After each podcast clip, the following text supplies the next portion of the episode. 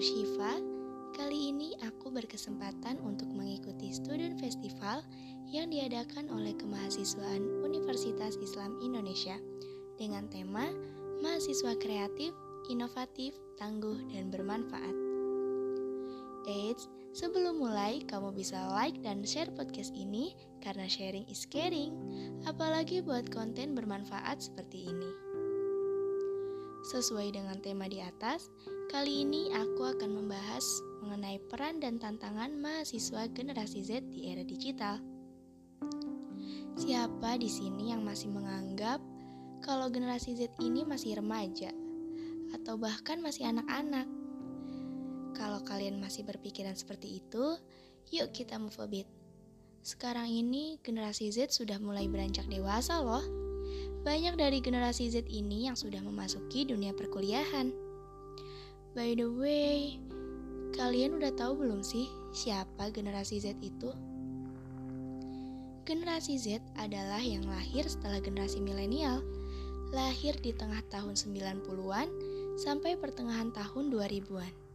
Salah satu yang membedakan generasi Z dengan generasi milenial selain tahun kelahirannya adalah kecanggihan teknologinya.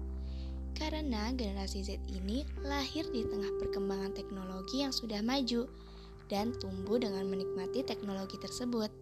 Makanya, para ahli menyebutkan generasi Z ini sebagai generasi net atau generasi internet. Karena itulah generasi Z disebut lebih unggul dan lebih bisa dalam hal memanfaatkan teknologi.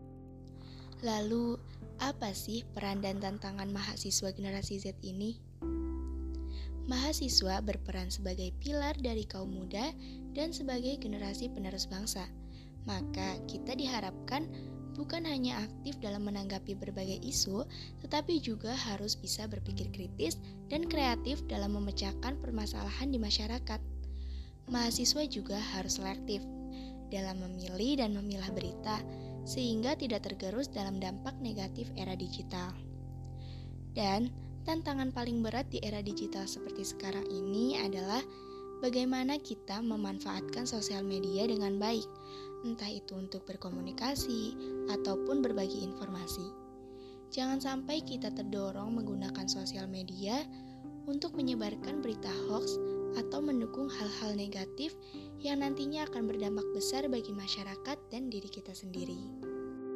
Oleh karena itu, mahasiswa sebagai agent of change diharapkan mampu bergandengan tangan dengan masyarakat untuk melawan maraknya hoax dan segala penyimpangan yang terjadi di dunia sosial media. Yuk, mulai dari sekarang kita bersiap untuk menjadi agen perubahan. Karena kalau bukan kita, siapa lagi?